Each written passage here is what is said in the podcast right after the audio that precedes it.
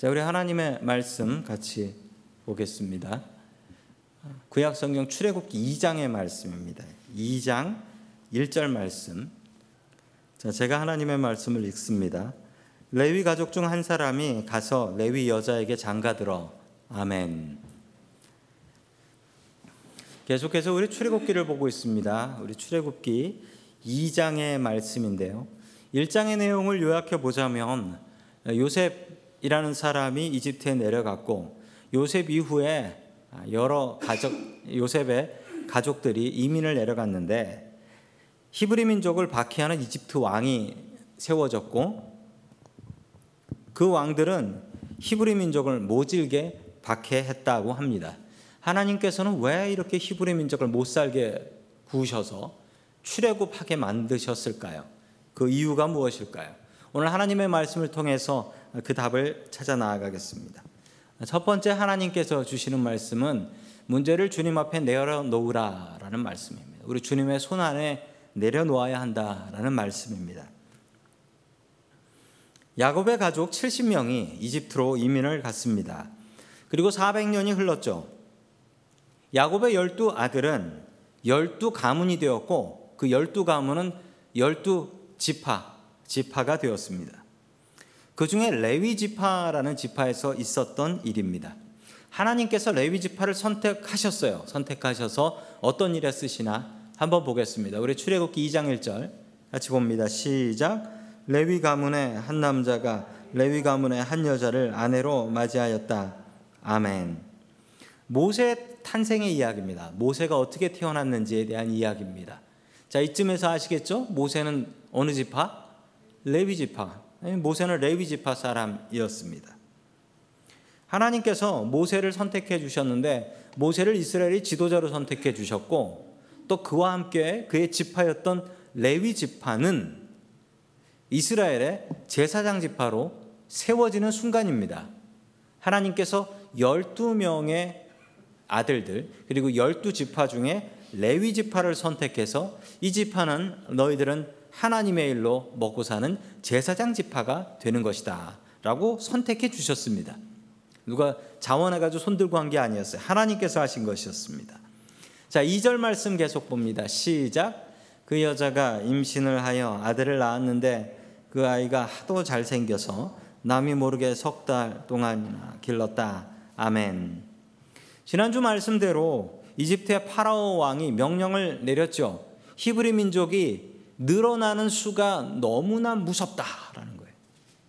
아니 70명이 이민을 갔는데 400년 지난 뒤에 이 사람들이 남자 어른만 60만 명이 돼요. 600,000. 이걸 제가 계산을 해봤는데 그냥 열심히 아이를 낳은 거예요. 열심히.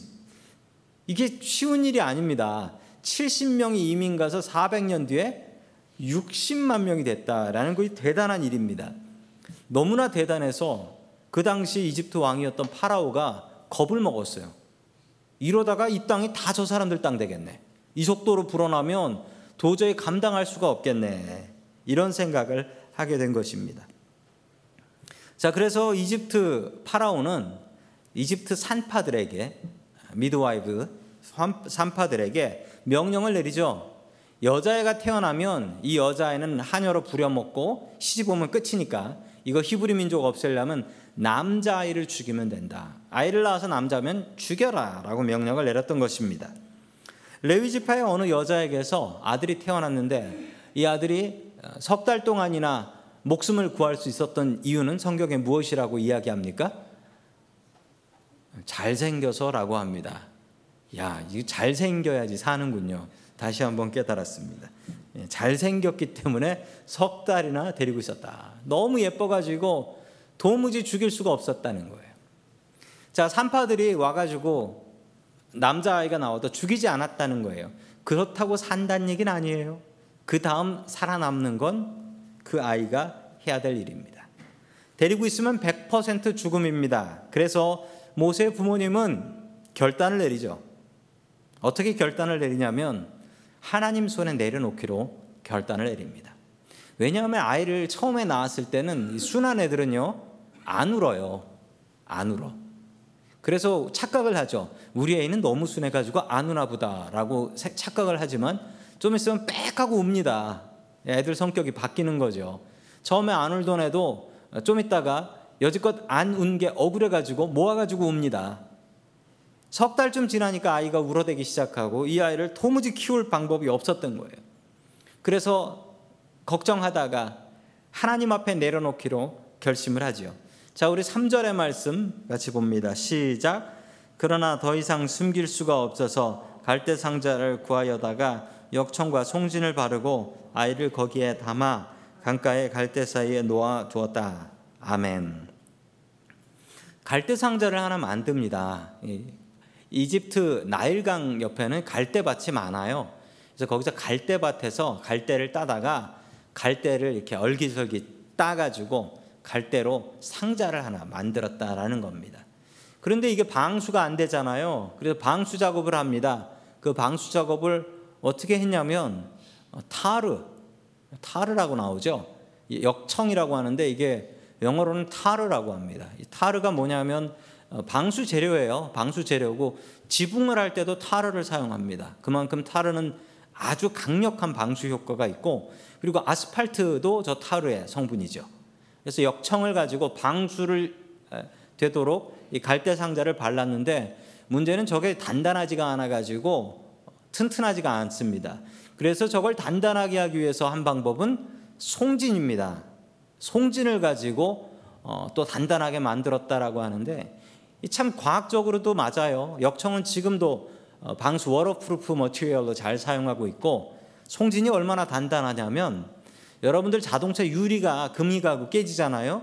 그 고치는 사람들이 와가지고 고칠 때 송진을 이용해서 고칩니다. 송진을 넣으면 그 유리가 용접되는 것 같이 붙어버려요. 그리고 차를 소나무 밑에 세워놓으면 무슨 일이 생기냐면 송진이 차에 떨어져서 붙으면 그건 떨어지지도 않습니다. 얼마나 단단한지. 이게 돌처럼 단단해져요. 자, 그렇게 해서 갈대 상자를 단단하게 그리고 방수가 잘 되게 아이가 빠져 죽을 일이 없는 것이죠. 거기다가 아이를 담아서 나일 강가에 떠내려 보내지 않고 갈대 사이에 두었습니다. 떠내려가지 않아요. 갈대 사이에다가 둔 것이죠. 왜냐하면 떠내려가면 얘가 진짜 죽거든요. 아마도 이 모세의 부모님의 마음은 이걸 이집트 사람, 그것도 이집트 사람 중에 마음이 따뜻하고 그리고 힘이 있어서 좀 권력이 있어서 어, 파라호의 명령을 어길 수 있는 그런 사람이 이 아이를 데려가면 살 수 있겠다라는 마음으로 그 물에다가 갈대 상자를 만들어서 아이를 넣어둡니다. 자, 계속해서 4절의 말씀 같이 봅니다. 시작. 이 아이 누이가 멀찍이 서서 아이가 어떻게 되는지를 지켜보고 있었다. 아멘. 이 아이의 누이가 누구냐면 미리암입니다. 미리암이라는 여자예요. 미리암은 뭐 보시는 바와 같이 모세보다 누나입니다. 그런데 왜 부모님은 뭐하고 애를 시켜서 이걸 보게 하는가라고 생각을 해보니 생각하는 제 자신의 질문 자체가 좀 어리석다라는 생각이 들었습니다. 제가 만약 제 아들을 저렇게 물에다가 내려놓게 된다면 그건 눈 뜨고 볼 수 있겠습니까? 그걸 내가 본다고 하면 그게 그렇게 물에 떠 있게 두겠습니까? 당장 집어오지. 도무지 눈 뜨고 볼 수가 없는 거예요. 그래서 그 아이의 누이에게 시킵니다. 혹시나 물에 떠내려가지 않는가.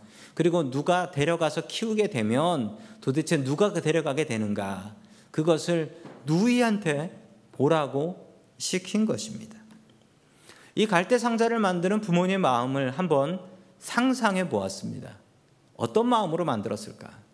얼마나 튼튼하게, 얼마나 방수를 잘했을까? 내 귀한 아들 죽으면 안 되지 않습니까?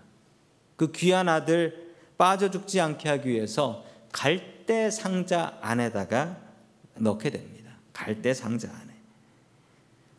우리도 갈대 상자를 만들어야 됩니다. 갈대 상자가 필요해요. 기도라는 갈대 상자를 만들어야 됩니다. 내가 해결할 수 없는 문제를 주님 앞에 내려놓아야 됩니다. 내가 붙들고 풀 수 없는 문제를 주님 앞에 내려놓고 맡겨 드려야 됩니다. 그리고 하나님께서 이 문제를 어떻게 푸시나 바라보아야 됩니다. 왜냐하면 내가 들고 있어서 풀릴 문제가 아니기 때문에 그런 것이죠. 모세의 부모님은 아주 믿음이 좋은 사람 같습니다. 내가 풀 수 없는 문제를 주님께서 어떻게 푸나 보시자라고 내려놓고 기도하며 갈대 상자를 만들었습니다. 성도 여러분들도 갈대 상자를 만드십시오. 기도로 갈대 상자를 만드십시오. 내가 해결할 수 없는 문제, 내가 들고 있어 봐야 답안 나오는 문제, 그 문제를 주님께서 어떻게 푸시나 바라보아야 됩니다. 주님께서 어떻게 해결하시나 간절한 마음으로 바라보아야 됩니다. 가슴이 점이 오는 아픔이 있더라도 주님 앞에 기도하며 갈대 상자를 만드십시오. 그리고 주님 앞에 나의 문제를 내려놓으십시오. 내 문제를 주님께서 어떻게 해결하시나 바라보는 저와 성도 여러분들 될 수 있기를 주의 이름으로 간절히 축원합니다. 아멘. 두 번째 마지막으로 하나님께서 주시는 말씀은 놀라운 하나님의 섭리를 기대하라라는 말씀입니다. 놀라운 하나님의 섭리를 기대하라. 자, 우리 출애굽기 2장 5절의 말씀 계속해서 봅니다. 시작. 마침 바로의 딸이 목욕을 하려고 강으로 내려왔다. 시녀들이 강가를 거닐고 있을 때에 공주가 갈대 숲 속에 있는 상자를 보고 시녀 한 명을 보내서 그것을 가져오게 하였다. 아멘. 이집트 사람이 이 아이를 발견하면 히브리 남자이기 때문에 당연히 죽이려고 할 겁니다. 왜냐하면 이것은 파라오, 이집트 왕의 명령이었기 때문입니다. 이 아이를 데리고 가서 살릴 수 있는 사람은 마음이 따뜻해야 하며 그리고 파라오의 법을 무시할 수 있을 만한 대단한 권력자여야만 이 아이를 살릴 수 있습니다. 하나님께서는 바로의 땅을 그 안가로 보내십니다. 이집트는 1년 내내 덥습니다. 1년 내내 더워요. 여름에는 엄청나게 덥고 겨울에도 추운 날은 거의 없습니다. 이 더위를 식힐 수 있는 유일한 방법이 하나 있는데 그것은 나일강에서 어, 목욕을 하는 것입니다. 뭐 에어컨이 없으니 나일강에 들어가는 것이 왕도 최고의 피서 방법이었던 것이죠. 여자들이 목욕을 하러 가게 되면 아무 데서나 벌러덩 할 수가 없습니다. 그래서 갈대숲 속에서 가려져 있는 상황에서 그 시녀들은 옆에서 돕고 망을 보고 가리고 있고 그리고 그 속에서 목욕을 하게 되는 것이죠. 마침 그 갈대 숲이 이집트 왕 왕자의 아 이집트 왕의 딸이 바로의 딸이 가서 목욕하는 곳이 되었던 것입니다. 하나님의 놀라운 섭리입니다. 여기에 하나님의 놀라운 섭리가 있는데 하나님께서는 왜 이런 비극을 허락하셨을까요? 그냥 이 모세가 태어났으면 태어나서 잘 살게 해야죠. 마침 그 모세에게는 형도 있지 않습니까? 형이 아론이었잖아요. 아론이었는데 아론은 괜찮았는데 모세 때부터는 이 법이 생겨서 아이를 살려둘 수가 없었던 것입니다. 하나님께서는 왜 이런 일을 허락하셨나요? 그냥 부모님 밑에서 이 모세가 행복하게 잘 살면 안 되는 것인가요? 왜 남의 집에서 자라야 되고 왜 왕궁에서 자라야 했던 것인가요? 이게 하나님의 놀라운 계획입니다. 하나님의 놀라운 계획은 무엇이었냐면 아브라함에게 너의 자손이 하늘의 별같이 많아질 것이다. 그리고 큰 민족이 될 것이다. 라고 약속해 주셨습니다. 그러고 3대가 지나서 아브라함, 이삭, 야곱이 되었는데 큰 민족이 될 생각도 없었고 그리고 땅도 없고 도무지 나라가 될 것은 꿈 같은 이야기였습니다. 그러자 하나님께서는 그 땅에 흉년을 7년 동안 허락해 주셨고 그리고 그 흉년 때문에 어쩔 수 없이 야곱의 가족들은 이집트로 이민을 갔고 400년이 지나는 시간 동안 넉넉한 이집트 나일강 삼각주에 거주하면서 이 야곱의 가족 70명은 60만 명이 넘는 큰 나라가 되어 버립니다. 60만 명이 어느 정도 숫자냐면 이 대한민국 육군의 숫자가 60만 대군이라고 하죠. 요즘은 애들 안 나가지고 줄어들고 있다라고 하는데 60만이면 그 당시에 엄청나게 큰 사람들이고 큰 민족입니다. 풍요로운 이집트 땅을 하나님께서는 이스라엘 백성을 키우는 인큐베이터로 사용하셨던 것입니다. 먹고 살기 힘든 가나안 땅에서는 그런 일이 벌어질 수가 없는데 하나님께서 계획을 가지고 이스라엘 백성들을 이집트로 이민 보내 주셔서 이집트에서 60만 명이 넘는 나라가 되게 하여 나오게 하셨던 것입니다. 한 가족이 들어갔는데 한 민족이 나오게 된 것이죠. 이것이 하나님의 섭리입니다. 그런데 모세는 왜 이렇게 되었냐고요? 이것도 하나님의 상상할 수 없는 계획인데요. 문제가 있습니다. 큰 민족이 됐는데 제대로 된 지도자가 없습니다. 백성을 이끌고 갈 지도자가 없습니다. 사람들은 뻥튀기가 돼서 한 민족이 되어버렸는데 이 사람들을 지도할 지도자가 없더라라는 것입니다. 히브리인들은 이집트에서 노예 생활만 해왔기 때문에 그 중에 지도자 할 사람이 없었던 것입니다. 세계 최강대국이며 당시 최고의 선진국이었던 이집트 왕실에서 나라 다스리는 것을 배우게 하기 위하여 하나님께서는 모세를 선택하시고 모세를 이집트 왕실에 입양시킵니다. 이집트 왕자로 자라나면서 이집트 왕자의 royal school이라고 하는 왕실 학교에서 왕이 될 사람만 배울 수 있는 최고의 학문과 최고의 기술을 배우며 모세도 이집트의 왕이 되는 꿈을 꾸게 해 주셨다라는 것입니다. 이집트 왕실에서 교육을 받은 모세는 이집트를 떠나 자신의 민족 히브리 민족을 이끄는 지도자로 서게 됩니다. 모세는 철저하게 준비된 지도자였습니다. 하나님께서는 이렇게 놀라운 섭리로 역사하셨던 것입니다. 한 가족을 통하여 한 민족을 만드시고 그리고 배움이 없었던 사람들 중에 모세를 택하여 이집트 왕실에서 나라 다스리는 가장 중요한 왕의 역할 하는 방법을 배우게 되었던 것입니다. 도저히 사람의 계획으로는 상상할 수도 없는 계획을 하나님께서는 계획하셨고 이루셨습니다. 한 가정의 슬픔의 이야기입니다. 정말 눈물 없이는 못 보는 그런 이야기죠. 어떻게 자기가 낳은 아이를 갈대 상자에 만들어서 물에다가 내 던지게 되는가? 너무나 눈물 나는 이야기입니다. 그런데 하나님께서는 이 눈물 나는 이야기를 통하여 이스라엘이라는 나라를 세울 계획을 세우셨던 것입니다. 곰곰이 생각해 보면 하나님은 우리 수준이 아닙니다. 하나님은 우리 수준하고는 비교도 안 되는 높으신 분이십니다. 그런데 우리는 하나님 하시는 일을 내 수준으로, 내 생각으로 평가하고 판단하고 불평할 때가 있습니다.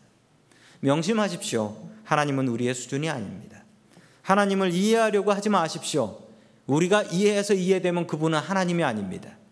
그냥 믿고 맡기십시오. 그리고 기도의 갈대 상자를 만드셔야죠.